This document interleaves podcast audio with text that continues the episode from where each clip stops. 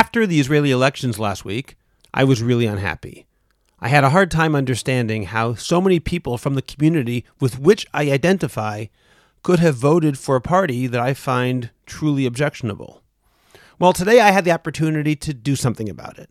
I sat around a table with two friends on opposite sides of the political divide, and we talked about it. I'm Scott Kahn, and this is the Orthodox Conundrum.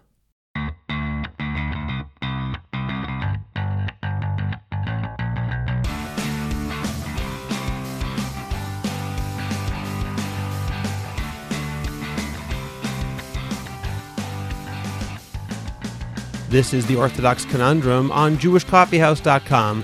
I'm Scott Kahn. The Religious Zionist Party in Israel, headed by Betzalel Smotrich, has been vilified as mainstreaming racist, misogynist, and homophobic attitudes. I know this because I'm one of the people who's been doing the vilifying. Yet last week, that party, or more appropriately, the three parties that ran together under the Religious Zionist banner, won 14 seats in the Knesset.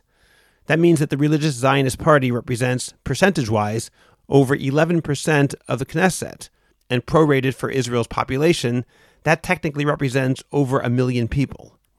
While those numbers have not changed my mind about the Religious Zionist Party, I also do not and will not believe that all or most of the voters who voted for that party fully support some of its more objectionable ideas.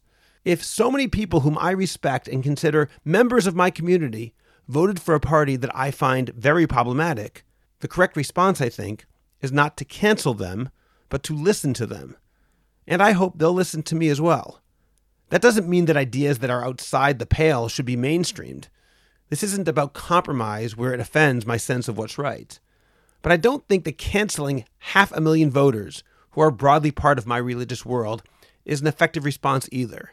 The best way to ensure that objectionable ideas stay outside is to talk about it with people who are amenable to listening, rather than declaring that all of them did something morally out of bounds. To that end, I sat down with Rabbi David Fine, who ran for the Knesset as a member of the Religious Zionist Party, and Daniel Goldman, a former chair of Gesher and World Bnei Akiva, who has written articles about why he strongly disagrees with the direction of the Religious Zionist Party. We got together at 8 o'clock this morning, sat around a table, each of us had a cup of coffee, and we talked honestly and forthrightly about our areas of agreement and disagreement. And while I'm sure that none of us was converted to the other side, we also left, I hope, with some understanding of why each of us feels passionately about our respective sides of the political divide. Before we begin that conversation, let me remind you to share this podcast, rate the Orthodox Conundrum, and write a review on Apple Podcasts, and let us know what you think on the Orthodox Conundrum discussion group on Facebook. Check out JewishCoffeeHouse.com for the Orthodox Conundrum and other great podcasts, and remember to subscribe to them on your favorite podcast provider. Thanks to all of our Patreon subscribers who have access to bonus Jewish Coffee House podcasts, merch, and more. You should join our Patreon team too. The link is in the description of this podcast. Finally, everyone knows that podcasting is taking off and getting bigger all the time. If you're on Twitter, you might have heard a lot of well-known influencers talking this week about moving to a new platform. Chances are that platform will be podcasting if they're not there already. If you have opinions that you want to share with a large group of people, or a growing business that is looking for a new marketing tool, or an organization that's looking to reach hundreds and thousands of captivated listeners, you should have a podcast too.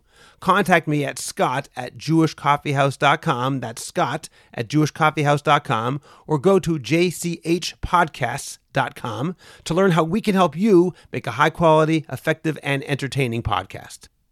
Daniel Goldman is founding partner of Gold Rock Capital and founder of the Institute for Jewish and Zionist Research. He is a businessman and social activist.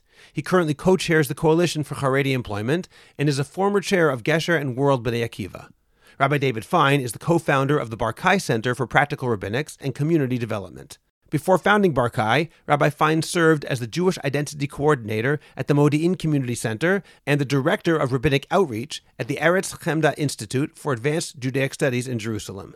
He ran in the Knesset elections last week as a member of the Religious Zionist Party. Rabbi David Fine and Daniel Goldman, thank you very much for joining me today on the Orthodox Conundrum podcast. Thank you. Good morning. Good morning. By way of introduction, I want to provide a memory of you, David, from when we were together at Brandeis. And there's a reason why I'm saying this particular memory. Wow, that was a long time ago. It was a long time ago, yes. There was somebody, I think it was probably your last Friday night at a Hillel Oneg. And you were saying goodbye to the various staff members, if I recall correctly. And there was one particular staff member who was a rabbi who was not an Orthodox rabbi. Rabbi Axelrad. Rabbi Axelrad, exactly. Right. Now, Rabbi Al Axelrad was controversial. He also was a very, very nice guy. Right. He did a lot of good things, too. And I remember not the exact things that you said about him, but you essentially gave him a tribute. And you said something like this towards the end of your speech. You said, Rabbi Al does things which I disagree with. In fact, I think some of the things he does are pretty terrible. But at the same time, in some ways, he's my Rebbe. I said basically in those exact words, yes. You have a good memory. Well, it made a rosh. It made an impression on me because I think that's a good introduction for today because it told me something about you as a person. Here's somebody with whom you strongly disagreed. And at the same time, despite the fact that he did things that you thought were pretty bad, he also did things that you thought were pretty good. And you were able to compartmentalize and say, you know what? This is something with which I disagree, and this is something where I can really learn from him. And I think that that tells me something about the way that you interact with people, to say, just because I associate with somebody doesn't mean I agree with them completely. Is that a fair statement to say now? Yes, absolutely. I think Rabbi Al was, I don't even know if he's still alive, but he was a great man, and he taught me a lot of things. And yes, I did disagree with him about very important things. But yes, I would think that's a very good description. That's the way at least I try to live my life. I don't always live up to it, but I try. Okay. And I'm not trying to ignore you, Daniel. I'm sure that you also have plenty of wonderful statements that I could say as well. It does set a tone for what we're trying to do today, which is a respectful dialogue, because full disclosure, as you know, David, I am not coming from a perspective which is the same as yours, I think, when it comes to, for example, religious Zionism as expressed by the Religious Zionist Party, of which you're a part. I did not vote for them, and I don't like a lot of what they stand for. At the same time, I realize, and I'm sure Daniel realizes the same thing, and I think he and I are on the same page when it comes to this particular issue. There are 500,000 Israelis who just voted for a party, and I'm not going to say that all of them believe things which I think are pretty bad in certain ways. And I want to understand better what is really going on. The reason we're doing this conversation, the reason we're having this conversation after the election, is so that it wouldn't turn into a political discussion about who you should vote for. It's over. That's not happening now. It already happened. Right. The question is, how can we better understand each other to understand the concerns that people have about what that particular party and that movement, so to speak, stands for, and why people who have that concern perhaps can have their concerns allayed by someone like you, David. Okay. First of all, I certainly understand what some of the concerns are. I'm not naive. But as you said, 500,000 people just voted for this party. And as you also just said, we hope that, people wouldn't accuse 500,000 Israelis of being racist. Or misogynist or homophobic or whatever other words may be used. There are people who have, said that to me. And I said, if you think that, then I don't think there's really anything to continue the discussion. Meaning, you want to think that? Fine. I think otherwise. But if you want to have a conversation about it, then fine. But if that's where your starting point is, then I think that there's nothing really to talk about. Okay. So in the process of facilitating a respectful dialogue, then, right, I want to start off talking about cancel culture, which is really by way of prelude. I keep on giving preludes to preludes, but I think in order for us to really talk about what is within the pale and what is beyond the pale, we have to talk about the idea of cancel culture and perhaps how it's infected or become part of religious Zionist discourse. And I say religious Zionist broadly in terms of what we all believe, the world to which we all belong. So, David, maybe you can start off by telling me a little bit about how you see that as a problem or perhaps some solutions to it. I'm doing all the talking here, but I should just say by introduction that I should have said this before that it really is my honor to be here with Daniel. I know he disagrees with me very vociferously. I've read some of the things he's read, but he's written, but I think he's certainly a person, a model of respectful dialogue as well. So it's my pleasure. I'm grateful to that. Thank you. In terms of cancel culture, there's a lot to talk about. In fact, the Sapir journal just came out with a whole journal about, if you're familiar with, about cancel culture. But so obviously there's a lot to talk about, but as it affects this election and my particular experience with it, I think that, many people said, well, there are certain things that, we're able to talk about and disagree about, even though we disagree about it vociferously, we're willing to talk about it, but there are certain things that are just beyond the pale, right? And voting for the Religious Zionist Party or supporting the Religious Zionist Party or running on the ticket of the Religious Zionist Party, that's just beyond the pale. And once you get beyond the pale, then, that's it. We're not willing to even have the discussion. And that's a specific specific experience that I felt this whole election series. That's a great place to start from, and I would absolutely concur with David on that particular point. And I don't think there's any discussion that is relevant or sensible that says anybody who happens to be associated with people who are problematic or have difficult views ought themselves to be in some way cancelled, and I would certainly sign up to that. I think in the wider religious Zionist community, we have a problem with cancelling. And I think actually it doesn't start at the bottom, it often starts at the top. And maybe the most dramatic example of that over the last couple of years, which has nothing to do with the party politics, or it doesn't seem to, is what has happened to Rabbi Melamed due to his decisions with respect to meeting with reform leaders and reform rabbis, and also there are certain nuances in his Piskei Halacha and Pnei Halacha, etc. There was a concerted, collective, from the top down attempt to cancel. So I think I would agree with David absolutely on the point that canceling is no way to create debate, but it's with us and it's fairly aggressive. Right, it's infected the whole world, not just the Jewish community, not just the religious community, but we see it in America and in Europe, all over the place. Okay. We could probably do a podcast on that alone. Maybe we will, in fact. Yeah. Let's get into our main topic today. Daniel, I now am going to turn to you because, and I didn't mean to keep you silent for too long. So good. Why don't you express some of the things that you find problematic with the positions of religious Zionism? Sure. Again, religious Zionism as a movement now, as opposed to the concept that we've all been part of. Yeah. So maybe one sentence that just says, I think in terms of reference, and here I have to raise my hat to Betzalel Smotrich for this move. What he has effectively done is shifted the debate around religious Zionism by effectively branding himself as religious Zionism. And if you remember, I can't remember which of the previous elections it was. It may have been Knesset 20 or 22 or who knows. But Chagit Moshe, who at the time was the Beit Yehudi in Yerushalayim, had said, we now have a kind of political arrangement, which is from Merkaz HaRav to Har HaMor. And it may have been a kind of mistake that she didn't mean to say, but I think why don't you explain what that means? In reflection and looking back, what Betzalel has created very much is that. And to be clear, what that means is that Merkaz HaRav and Yeshivat Har HaMor are two very important yeshivot in the world of religious Zionism.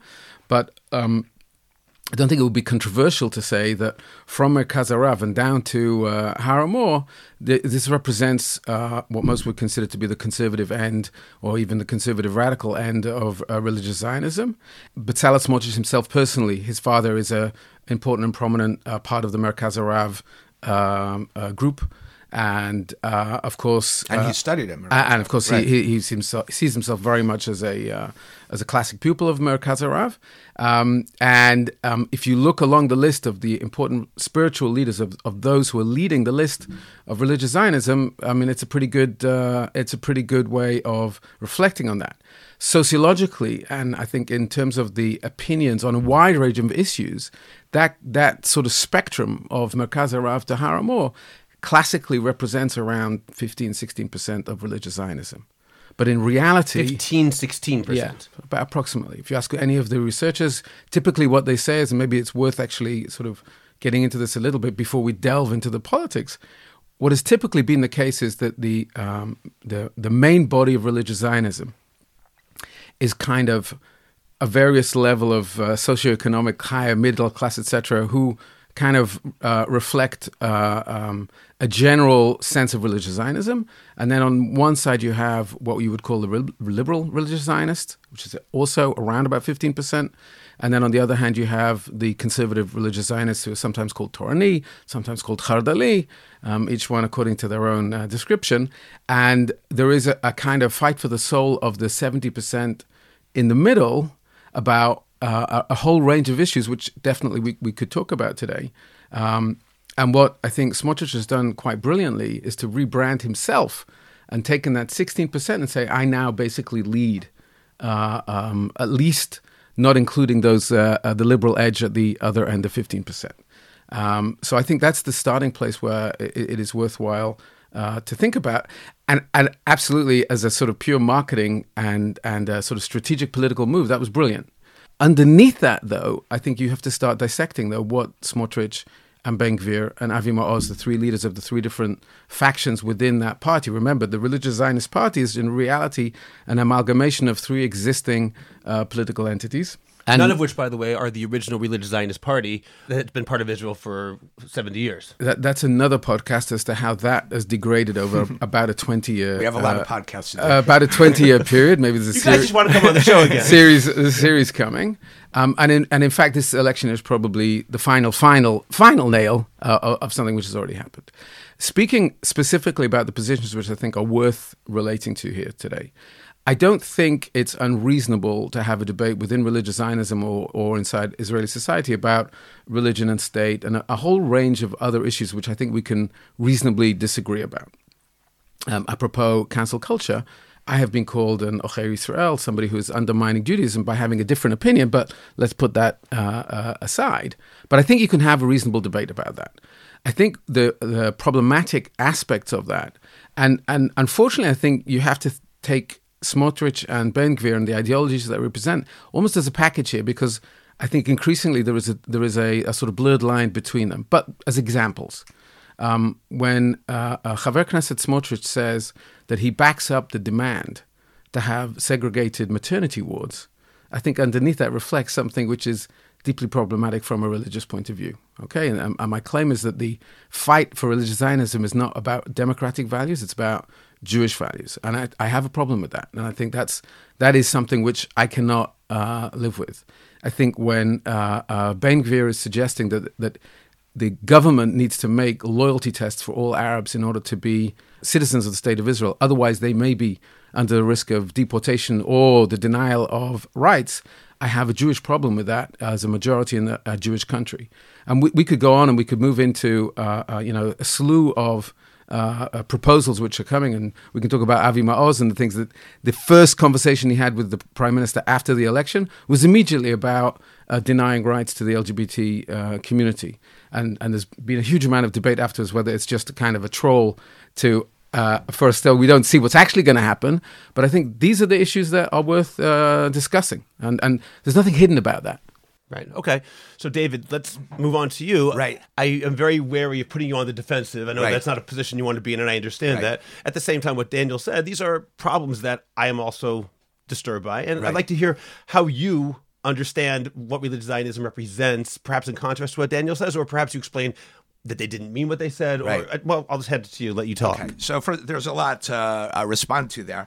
I would just start by saying something in the background, and that is that I felt throughout this election cycle that just because you vote for or run for a specific party, that means that you necessarily agree with everything that the party head stands for or has ever said. And I don't start out with that premise, meaning, just as you said before at the beginning, right? I was an Orthodox rabbi for 10 years in the United States. Very often I was asked to be on a panel with non-Orthodox rabbis. Many or most Orthodox rabbis in America will still not sit on panels with non-Orthodox rabbis. And I did, for whatever reasons. I think there are some very good reasons to do that. But I think that the assumption is that there's some kind of legitimization going on, and that's what the fear is, right? I start with the premise that just because you go with somebody doesn't necessarily mean that you agree with everyone. So I'm not here to defend Betzalel Smotrich. I'm not here to defend Avi Maoz. I'm not here to defend Ben-Gvir. I think they're human beings, right? And I think they bring a lot of good to the table. I think when the equation is made, in my mind, I think the good outweighs the bad, but I'm not here to defend their. People make mistakes and people say things that are wrong. People say things that I don't agree with. I'm not here to say that, to defend them or that I agree with every single thing that they say. But at the end of the day, I think that each one of these is a much more nuanced conversation. And I think that at the end of the day, for me, the good outweighs the bad. I'd like to separate between the people who voted and those who legitimized. Okay. Because I agree with you that I am 100% sure that many of the people who voted for the religious Zionist list themselves don't hold either racist or xenophobic or even homophobic or other difficult opinions. And we should probably dedicate a couple of minutes for our for your listeners, Scott, to try and understand in which case, why do people vote the way that they vote? And I think that that's an important exercise that we should go through. But I think what's clear is that before And let's focus for a second on Ben-Gvir and Otzma Yehudit and his background and ideology. Before the latest round of 5 elections, okay, I think it was pretty clear to every leader and almost every a rabbi within the religious Zionist community that we don't do business with people who are the followers of Kahane. Okay, and all that has now changed. That has completely gone out of the window. And if we want to, we can even bring quotes of people who said at the time when it was happening, that this idea of a technical block or a kind of tactical move together is a red line that should not be crossed. And I'm talking about the former Mezkir of Bnei Akiva in Israel. I'm talking about Moshe Lichtenstein, the Rosh Yeshiva in Har HaZion, and others who said very clearly at the time that by bringing this in, and again, we don't want to do all of the political analysis as to why that happened and why Netanyahu pushed so hard for that to be the case. What is clear is that once you push that in, it is extremely difficult to take out. That is not the should not be blamed on the voters of Smotrich, but it should be blamed on the leadership who made that happen. So the legitimization happened before people voted for it, and that's a separate discussion as to why people do that. But we absolutely can look at the people who've led and taken part in this exercise and say, you have brought this right into our living room. Before we go on, I just want to make sure, I don't know, there are listeners who may or may not know who Ben-Gvir actually is. They've heard the name probably. Could you just say why he's so objectionable in your mind? Yes, Itamar Ben-Gvir is one of the younger former pupils of Rabbi Meir Kahane. Rabbi Meir Kahane was an extremely well-known and prominent activist and politician in Israel in the late 70s and 1980s. Famously, Miki Eitan, who was a member of Knesset for the Likud party in the mid-1980s, when Meir Kahane himself was a member of Knesset, he compared the legislation proposals that Meir Kahane brought, and he compared them one for one with the Nuremberg laws. And for those who don't remember, and I suspect many of the people who voted in this election have no idea who Meir Kahane actually is and what he represented. And before we debate on whether Ben-Gvir is a genuine follower of that, everybody walked out of the Knesset when Meir Kahane spoke. By the way, I found out this morning that 2 people didn't. One was the son of Rav Ovadia Yosef, the one that passed away, Yaakov Yosef, and Rabbi Chaim Druckman, who was a Chaver Knesset at the time. And we could draw parallels as to he was also one of the guys who's given the kind of the kosher stamp of this very much. I think he's at the center of the legitimization of this at this point. And yes, we can hold him absolutely responsible for that. When we were talking about cancel culture, and I think this is an important point, I think that the world out there, or the more liberal world in the Religious Zionist Party, and even more liberal than that, has sort of gotten to decide what's considered morality and what's not considered morality, right? And I would say, when I said before that, for me, I see this as better than the other option, I think that we have to take a look at what the former government did, right? The former government, although Bennett said that he promised his voters that he would not do this, he, at the end of the day, sat with people in the Israeli government who are basically do not support, the state of Israel as a Jewish and democratic state. And they represent a lot of people who do things and say things that are very similar or even worse to a lot of the things that Ben-Gvir and Smotrich are accused of saying. So for me, I see that as being a bigger moral problem, right? So are there moral problems on this side? Yes, I agree that there are certainly things to talk about, some of the issues that Daniel raised and more. But for me, I see the other side as being a bigger moral problem, and that sort of is erased from the conversation. That's not considered a consideration anymore. And for me, I think it should be part of the conversation. Well, then let me ask you a question just about that before. I know Daniel wants to ask something as well. I agree with you that it's not fair for one side to decide what is ethical and moral, right, and the other side is simply standing there and saying and taking shots. I agree, right, that's not fair. But unless I misunderstood, I think Betzalel Smotrich himself said that, speaking of cancel culture, at one point, admittedly, things get heated in the Knesset, right, but at one point, I think he said that people who support the government who are religious should not be allowed in the shuls. Right. So, and that's an example of cancel culture. So I don't stand by that. Okay. Dan, did you want to add something? Yeah. I think it's ironic that Matan Kahane, who I think we can all agree is a faithful son of the religious Zionist community, who did things in good faith, which he felt were the right things to do for Israeli society, and indeed for Judaism itself, by unraveling some of the monopolies of the rabbinate, was called Antiochus, was called Reform, was called, you know, multiple names which are not actually worthy to be repeated here by people from across the religious debate and dialogue. Of course, people who are represented absolutely in the rabbis that lead the Religious Zionist Party. And the idea that somehow a small group of liberal religious Zionists have decided what is moral for everybody else is frankly ridiculous. Moreover, I absolutely agree that I am not here to decide what your morals are, but it's absolutely my responsibility to point out what I think I have a moral problem with.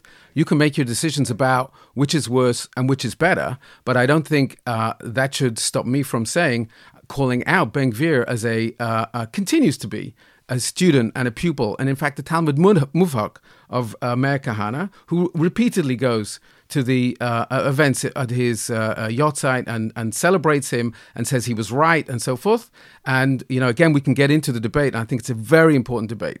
One of the things which has happened over the last year and a half is, well, he's moderated. He's no longer the same guy that he was. I frankly don't buy it. I can possibly even prove it, but it doesn't matter. The point is I can make my moral choices and I can point them out. That's how we have debate. I don't think anybody stood aside and said it wasn't complicated and difficult what Naftali Bennett did, and I think it's perfectly fine. And he got, by the way, exactly what the voters decided he was going to get, and he's out of politics. So I think that's how the game works. So what was really ridiculous? I didn't understand that. The idea that I get to decide what is moral for everybody else, when at the same time I am the one being excluded from the debate. I want to ask a little bit about Ben-Gvir, yes, just in terms of that. I guess this gets to something, David, more at the heart of what you're talking about. You're saying that, yes, for example, certain statements that leaders of the party have said, you don't accept them and you reject them and you don't agree with them. Part of the question, which I have, and I don't know if Daniel has this as well, but one of the things that bothers me is that even if that's the case, how do we know what are incidental and what are central? In other words, let's go back to the things that Ben-Gvir said, which are very objectionable in my mind. We're talking about somebody who is, as Daniel mentioned, for example, proposing transfer for Arabs who don't pledge loyalty to the state.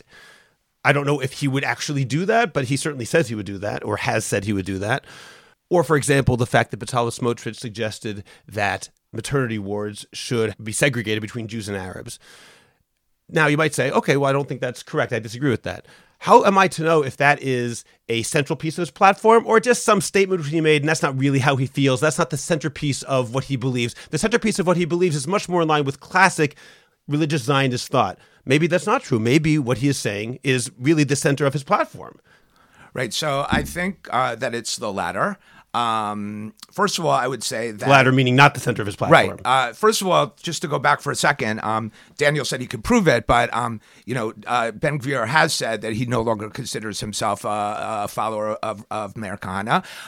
And he also, said a lot of... He has said that a lot of the things that he said in the past, he said when he was a kid, right? So I'm not naive, but... I do try to take a person at his word, and if someone, wants to change and wants to do tshuva, so to speak, then I believe in that. But I think that in terms of the answer to your question, we just went through a whole election cycle, right? Except from the media.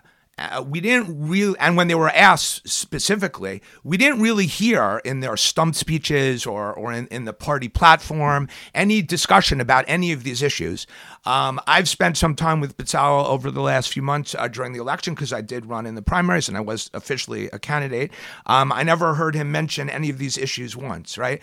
And I would say that there actually is a website that you could look at which lists all of the laws that the Chavrei Knesset have proposed over the previous Knesset, okay? So admittedly, they were in the opposition, so they didn't really get a chance to pass any laws of their own, yozma. But if you look at the ones that they did try to propose, except for, and I will admit, Ben-Gvir did try to pass a death penalty for terrorists, which I think is legitimate, something to debate about. None of the other laws of both Smotrich and Ben-Gvir had anything to do with any of these issues. So I believe that as we go forward, we'll see the, like you said, the classic issues be what the focus is.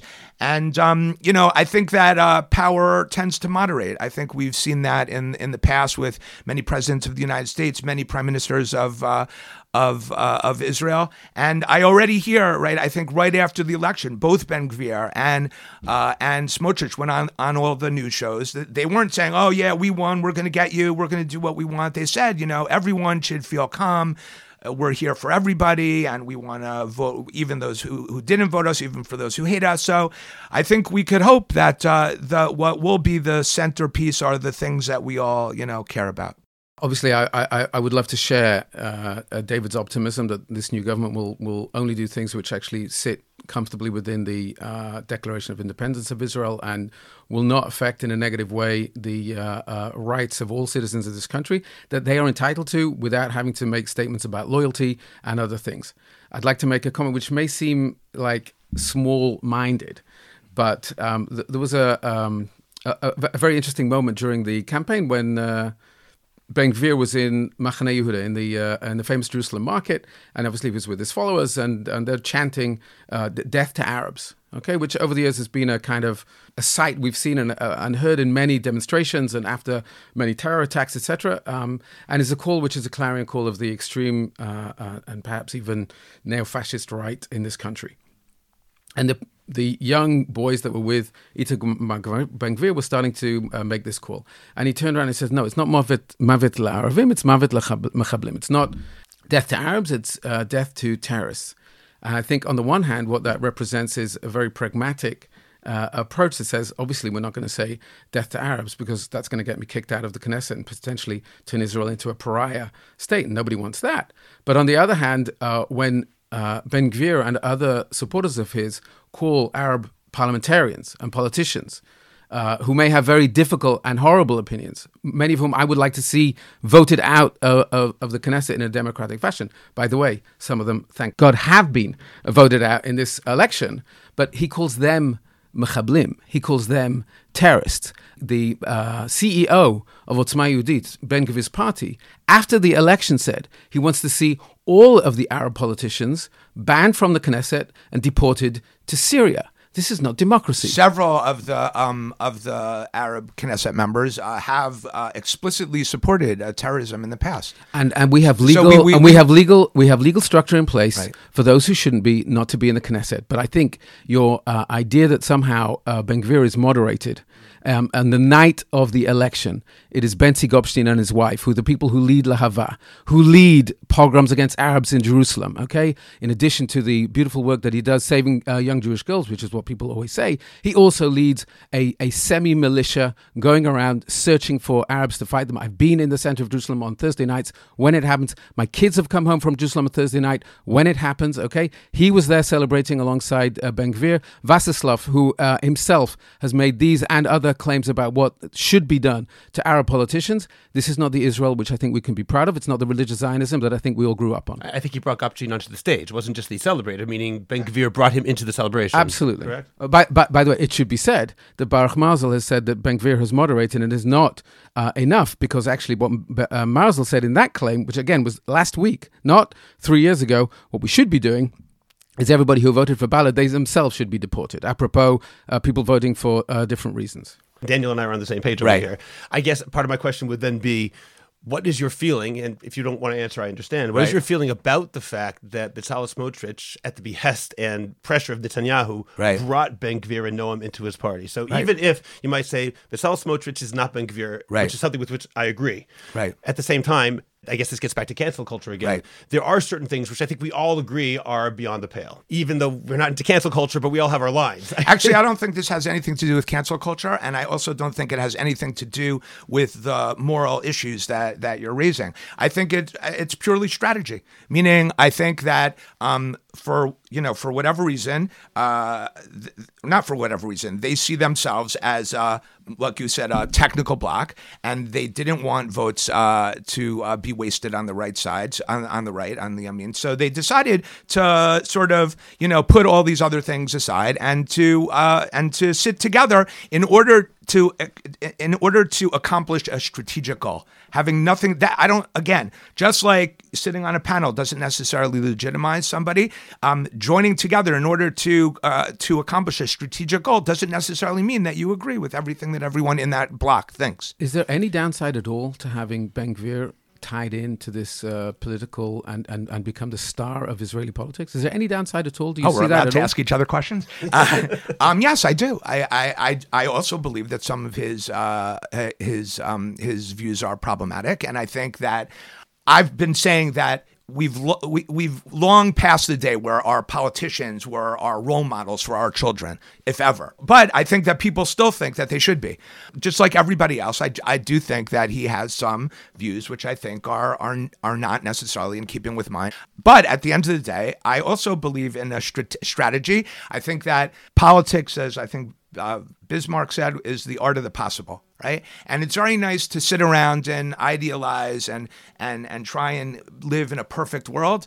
I think that we have to live in a realpolitik, realistic world, and try and accomplish as many of our goals as we can, even though we realize that some of them are not going to be accomplished, and there may be some, some of the things that we don't like, even though we're trying to accomplish most of the things that we do like. I understand that. I would push back a little bit to your comparison about sitting on a panel with people who disagree versus joining together in a party, because in one situation, you're effectively helping them get into government and giving them some power. As opposed to the other one, you're not legitimizing, you're talking to them. Here, you're literally, at least in theory, helping them get more seats in government that otherwise would have been lost. So I don't think it's really the same thing at all. Okay. I would just go back to something that Daniel was saying about Meir Kahane. First of all, obviously it's a complicated issue, and obviously at the beginning, he certainly, seemed to be a follower of Meir Kahane. Ben-Gvir, yeah. But I mean, we do have a Supreme Court in this country, and the left, I'm not talking about necessarily the left of the Tzionut Hadatit, I'm talking about the left in the country, loves to prop up and support the Supreme Court. I mean, obviously, every country needs to have, a democracy needs to have a Supreme Court. I also believe in that, although the Supreme Court is a major issue here as well. But the Supreme Court ruled that certain people could run and certain people couldn't run, right? And if we accept the Supreme Court, they're not stupid people. They're not going to just be able to, Ben-Gvir is going to be able to say this instead of that, and therefore he's going to trick them. I think that there has to be some recognition that there is a little bit more nuance than you're making it out to be. I would agree with that. I would also agree, like you, that the Supreme Court allowed everybody who ran in this Knesset to run, which includes Balad, who we both agree would be better off. The country would be better off without them in the Knesset, but they absolutely had the democratic right to run. And indeed, everybody who voted for them had the democratic right to do so and or not to be called upon to have a loyalty test. I want to explain to our listeners that Balad is effectively a Hezbollah-supporting Arab party in Israel. If that's a fair way of putting it. Let's say, I think that we could do another podcast on that, but I think we could all agree that we'd be better off without them. But I want to say two things. One is, one of Ben-Gvir's own members of Knesset on the list, who will now be a member of Knesset, himself said that this whole moderation, he called it a tachbula. It's just a ruse. It's just a trick. We're just a Trojan horse. He said that himself. Nobody else, not me, not David Fine, not Scott Kahn. They themselves said so. And I think the thing to think about, the transition that people have claimed that Ben-Gvir has made, is less ideological and it is more strategic and pragmatic. I don't think actually he's changed principally any of his views. And I want to be clear, even now he says that his Rebbe is Meir Kahane, but some of the things that Meir tried to do politically, he no longer will do. And in fact, he quite generously says, I don't want to deport all of the Arabs, okay, which is, obviously extremely comforting for the rest of the Arabs. But I think that the move is pragmatic and is not necessarily strategic or ideological. And the other thing that I just wanted to come back to about the realpolitik, and again, maybe it's important to give the background on this for the listeners. Rabbi Druckman, okay, Chaim Druckman, who has undoubtedly been one of the main power brokers behind the amalgamation of these three parties together behind Smotrich. He also happens to be one of the most important mainstream rabbis of religious Zionism. He also happens to be the chairman of the most important network of religious Zionist high schools, yeshivot, and ulpanot in this country.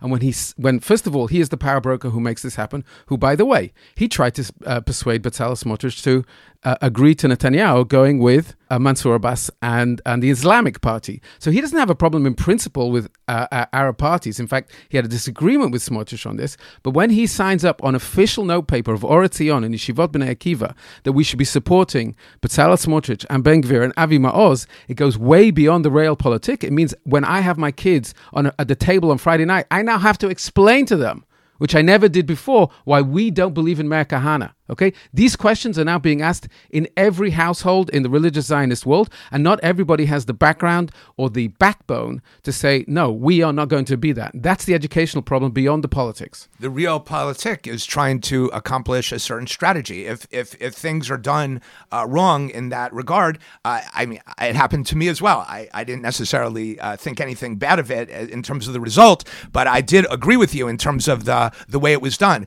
My son's yeshivot were sent out the days before the election to go and campaign for the Tzionut Hadati Party. So I said to my son, I'm running with the Tzionut Hadati Party. I'm obviously voting for it, but I think that that's wrong. Let's say there's a kid who doesn't agree. Is he going to be willing to stand up for himself? And even if that's not the issue, we shouldn't be using state funds in order to campaign for... Again, we agree. Right. Okay, so... Before we move further, David, there's a question which I should have asked you at the beginning, but I didn't, so I'll ask it now. Can you explain your motivation specifically for joining the Religious Zionist Party and why you chose that path per se?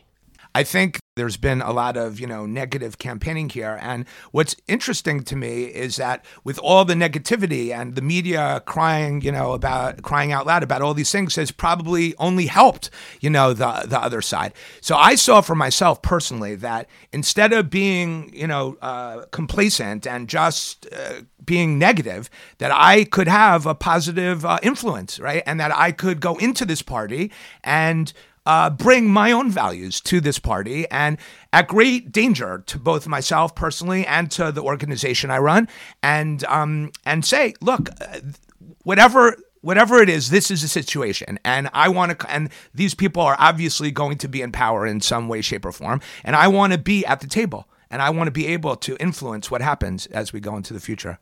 Let's move on to another topic. I want to ask Daniel a question, then turn it over to David. It's sort of the same thing, two sides of the same coin.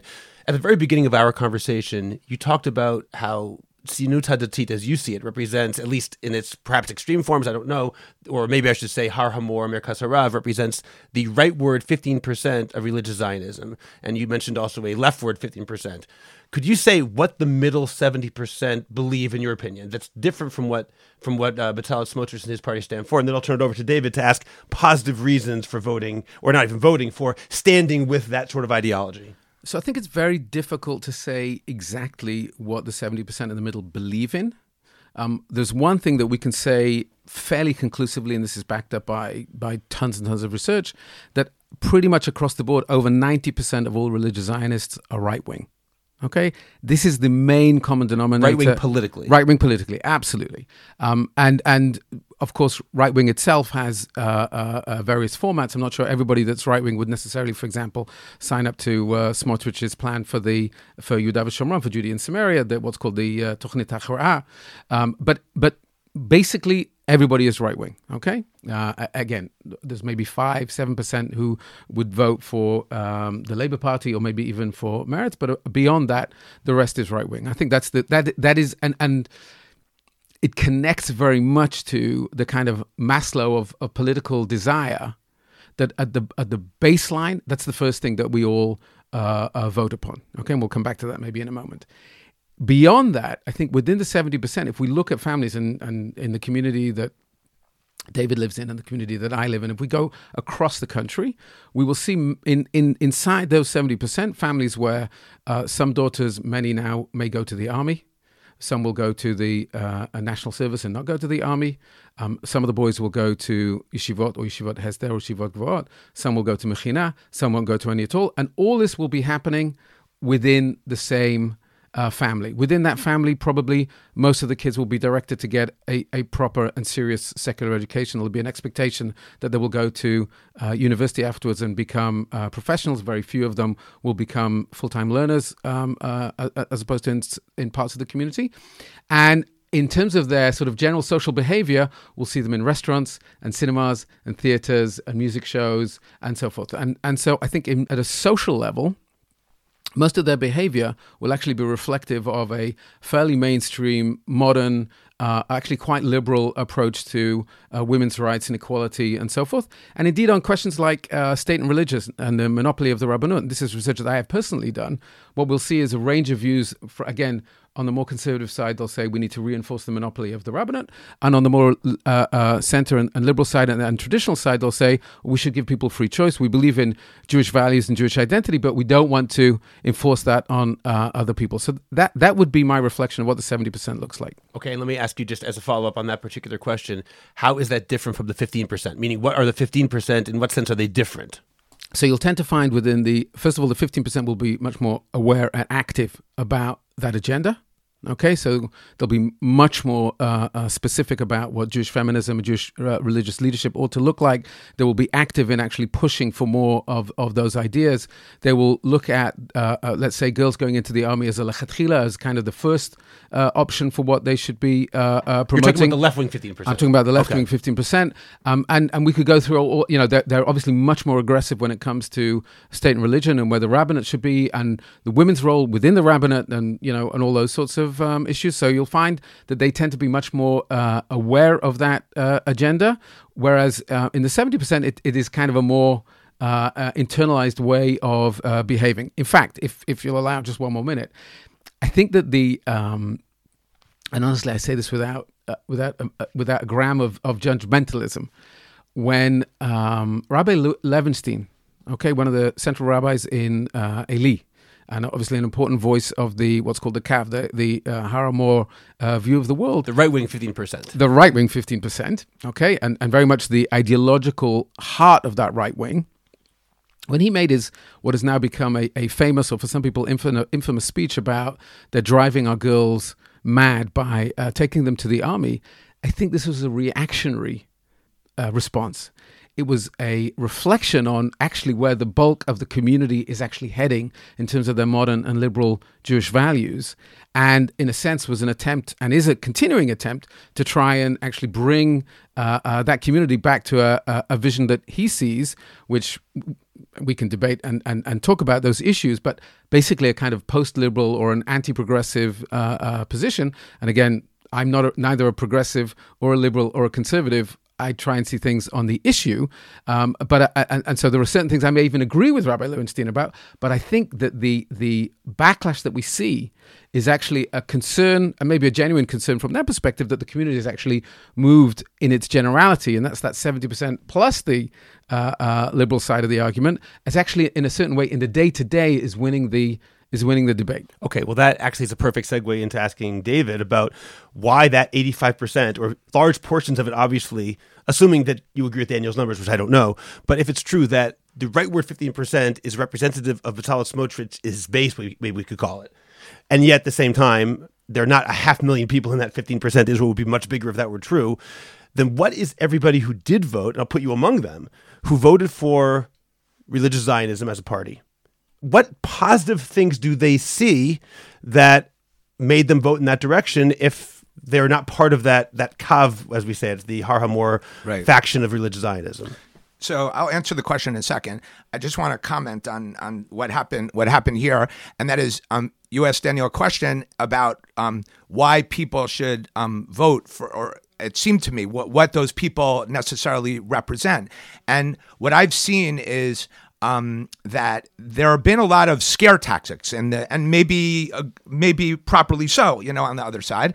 But I have yet to seen the more centrist, liberal, whatever you want to call it, part of the religious Zionist world really come up with a plan, a model of how they want the state, how they want religious Zionism and the state to run, right? You know, Smotrich and Ben-Gvir did. You may not agree with that, but they came up with a plan, and they've won support far out of their group, as you've discussed. So what I'd like to see is, instead of all the scare tactics, I'd like to see a plan. And I also try to vote or try to, go by the issue. So maybe you'll convince me, but I haven't seen that happen. In terms of the answer to your question, there are a lot of issues that we haven't spoken about at all, right? We haven't spoken about security at all. Security is a major issue. I think there was a headline right before the elections in Yediot Ahronot that it's been the worst that it's been since 2015, right? We all know what happened in Lod and in Akko and in some of these other cities, right?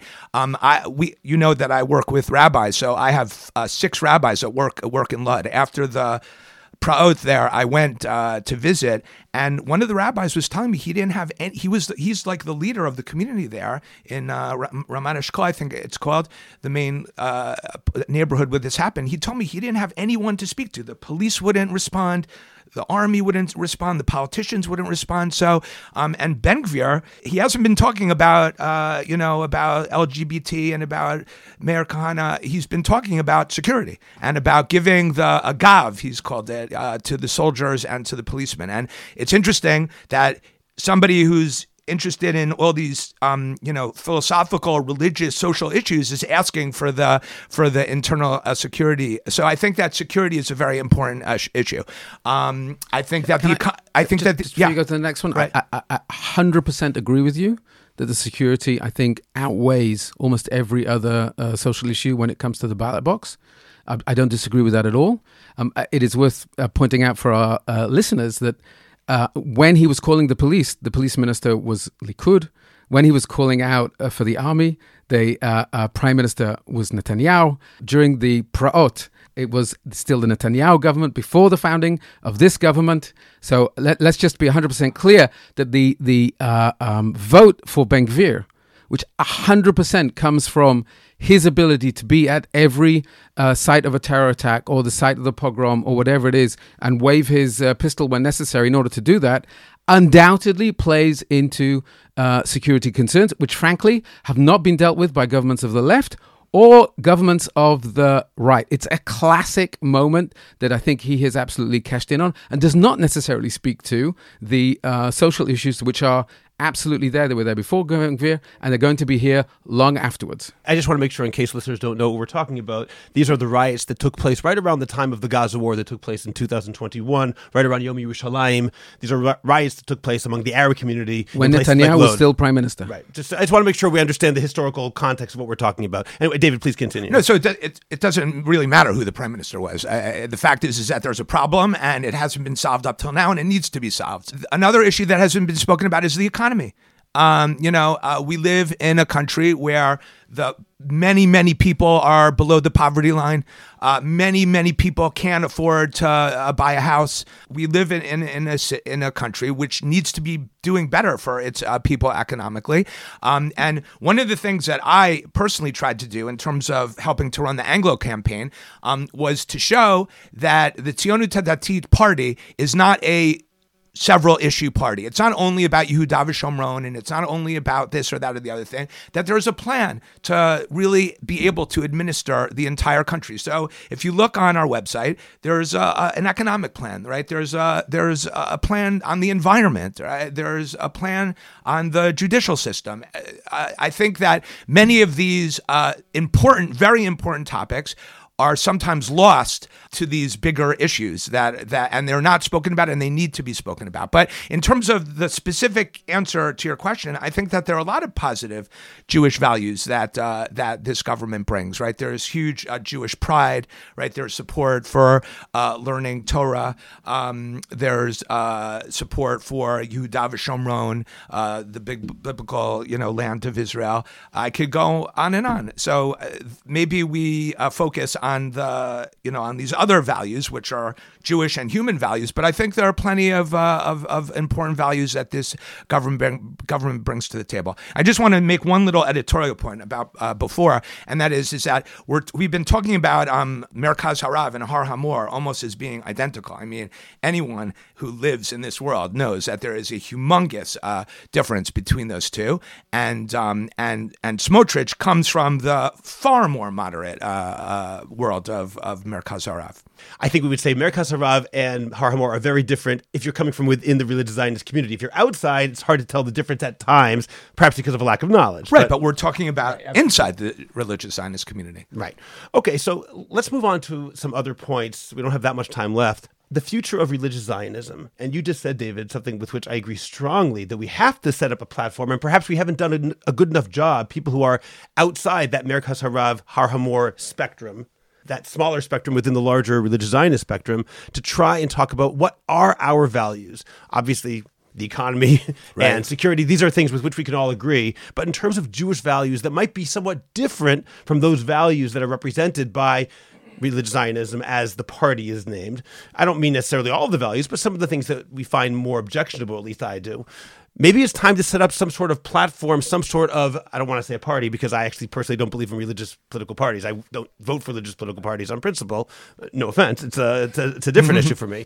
But I think that maybe it's time to set up some sort of larger rubric to explain what that 70%, to use Daniel's term, in the middle really believe. Do you think that's important that we set up such a platform, Daniel? Some sort of description. This is what we believe. This is who we are. So first of all, I felt a sort of a real pain in my heart. When identifying with what David said about there really is lack of a real political alternative to Betzalel Smotrich, and you're talking to a sort of recovering Maimad supporter from all those years ago, and I think there is a fundamental issue relating to politics in that liberal wing of the religious Zionist movement, which we can talk about. By the way, there is absolutely a set of organized principles and ideas. And if you go, for example, on the website of Ne'emanei Torah Va'Avodah, it's all set out there. It's all written down.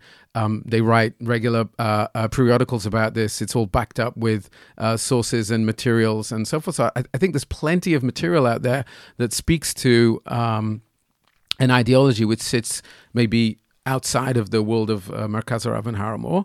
But I want to say something about the politics for a second, because I think it's a genuine complaint, and I think it's completely rightly placed at the door of people like myself, and I'm totally mea culpa that we have not succeeded in this arena. And there are two aspects which I think were important just to point out. I don't think we have time to really delve into them. First of all, we spoke about it before, which is the kind of the Maslow of politics, which is in the end, if people sense that their personal safety or the national security, and it doesn't matter what your political persuasion is, you will vote for the person who you think will do a better job with that. Right now, that person is Ben-Gvir. He's about to get the opportunity to prove to us whether, and the government as a whole, whether actually they can make a change. I personally have written about this repeatedly, which is terrorism has been with us since before the state. The left has fought it. The right has fought it. We are not going to get rid of it until there's some major resolution to a lot of other issues which we haven't spoken about today, which is, Yudav Shamron and all these other things, Palestinians, right. Arabs, etc. Let's put that aside for a second. So I think fundamentally, I can campaign on women's leadership within the religious community, but in the end, nobody's going to vote on it. I can campaign on reducing the power of the chief rabbis versus city rabbis or community rabbis, but in the end, the research says people won't vote on it. I can make and people will actually tend to agree with me that they would rather rely on Rabbi David Fine, a local community rabbi, when it comes to issues of marriage and divorce and conversion, rather than say Rabbi Lau or Rabbi Yosef, etc., whoever's going to come afterwards, but they won't vote for it. That's the first issue, which I think is germane. And the second one is a little bit like what Scott just said, and I'm kind of somewhat in his camp, which is, well, on principle, I don't vote for religious parties. So let's say Matan Kahane and all the people from Ne'emanei Torah Va'Avodah and Rav Stav or whoever else, Rafi Feuerstein says, we're going to now have the sensible or the liberal or the moderate or the super liberal or the super progressive, whatever you want to call it, Religious Zionist Party. The problem is feinschmeckerim like Scott and myself will think 10 times whether we're actually going to want to vote for it. And that's reflective of something which is, I'm kind of making a joke about it, but it's reflective of something a little bit deeper. Let's take Khili Tropper for a second, if you don't mind, for 1 minute. Khili Tropper, we can all agree, is a great ambassador for the religious community, okay? He's an altruistic person. Probably for another few days, is the Minister for Culture. He is very close with Benny Gantz and has been along his side right from the start. He was in education. He is a social entrepreneur, blah, blah, blah. Gilui Naot, I've known him since he was came out of the army, and his dad is a personal hero of mine, Danny Tropper. But in any event, Rabbi Dr. Danny Tropper. Nobody would disagree that Khili isn't a fantastic ambassador and a role model for religious Zionism. But his choice to be in politics is not to be a representative of religious Zionism, but to turn to and speak to Israeli society. And to a certain degree, from his point of view, both altruistically and politically, the moment he tags himself as, oh, actually, I'm representing the religious Zionist community, he's actually, in his mind, sort of downgrading his altruistic side, which is, I'm here because I care about all of the issues of Israeli society, and I believe that that should be done within general politics and not inside the sectoral politics. And I think that in a certain way reflects your comment about voting or not voting for a kind of sectoral party. And I think that is a challenge which is at my door and at the people that believe in the things that I do, which is how do we actually break that paradox of saying lots of people believe in the things that I believe in and find objectionable. I think, the three of us probably find objectionable, which is integrated in some way or form into religious Zionist politics. How do we actually create something which can actually be, opposite to that, be an alternative to that? And I think the political question there is complicated, but absolutely after the shellacking, I think that the community has taken in this election cycle, that is something that I have to take away and think about. It's not something I have an easy solution for, nor do I think there is an easy solution for. But as we're all part of it, we're all in this together. Afterwards, I think we have to think about that quite seriously. You say that all three of us would agree are objectionable, and I will agree with that. But I would also just say that there are objectionable things in any community, in any government, so that no government is perfect. You say that there are the Torah, Ne'emanei Torah Va'Avodah and a lot of materials, but I think at the end of the day, like Scott just said or has said several times, 500,000 people have voted, far out of the 15 or 16% that you've spoken about. So I would hope that the community who does not support, that 15 or 16% would try and figure out what it is that these people are doing that we're not doing that we could adopt, not the things that you consider objectionable, and try and adopt them. And I read Rav Chaim Navon's column in Motzash last night, and he made a very interesting point. He said that politics is not actually where things are done. People think that politics is the power, but really it's the thinkers behind the thinkers of society, the philosophers. That they're really the people that affect the politicians that make the decisions. So if that's true, and Rav Chaim Navon is right a lot of the time in my book, I think that puts an onus on the philosophers, the scholars, the rabbis, whoever the academics in our society to come together and try and find more common ground, and in order to have an effect on the politicians. The last thing I'll say is that you asked Daniel about forming some kind of body. Personally, I could probably get in some trouble for saying this, but I'm going to say it anyway. I think that when Yamina, Smotrich, and Bayit HaYehudi, right, Hagit Moshe, that was, I forget how many elections ago, they were together at some point. We all forget how many elections ago. They were together at some point, right? All of these people were together at some point. And I consider it to be, that was really the breaking point. We could have, and we should have figured out a way for everyone to stay together. At the end of the day, Daniel and you and I probably agree about many, many more things than we disagree. I'd say far, far more.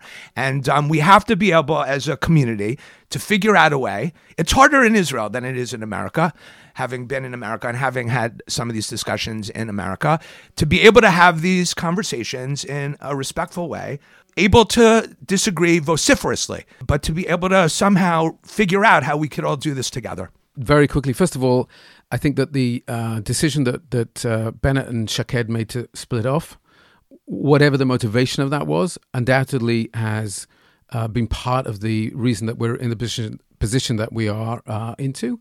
And I think that that's probably a train that already left the station.